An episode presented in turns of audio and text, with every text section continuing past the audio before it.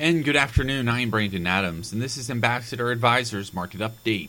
Global markets plunged lower on the trading day as the market sell off that started in China turned into a worldwide move to safety as investors sold stocks and moved into U.S. Treasuries. For the most part, the sell off came from the Chinese stock market that was open for less than 30 minutes but closed down 7%.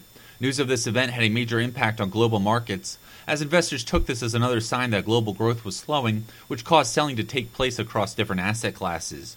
Overall, the major U.S. averages finished down over 2%, with the NASDAQ index being hit the hardest. Checking the final numbers, we found the Dow finished down 392, the Nasdaq lost 146, and the S&P 500 moved lower by 47 points.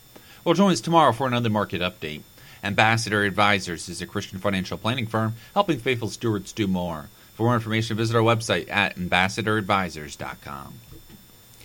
Securities offered through American Portfolios Financial Services, member FINRA SIPC. Investment advisory services offered through Ambassador Advisors is not affiliated with American Portfolios Financial Services.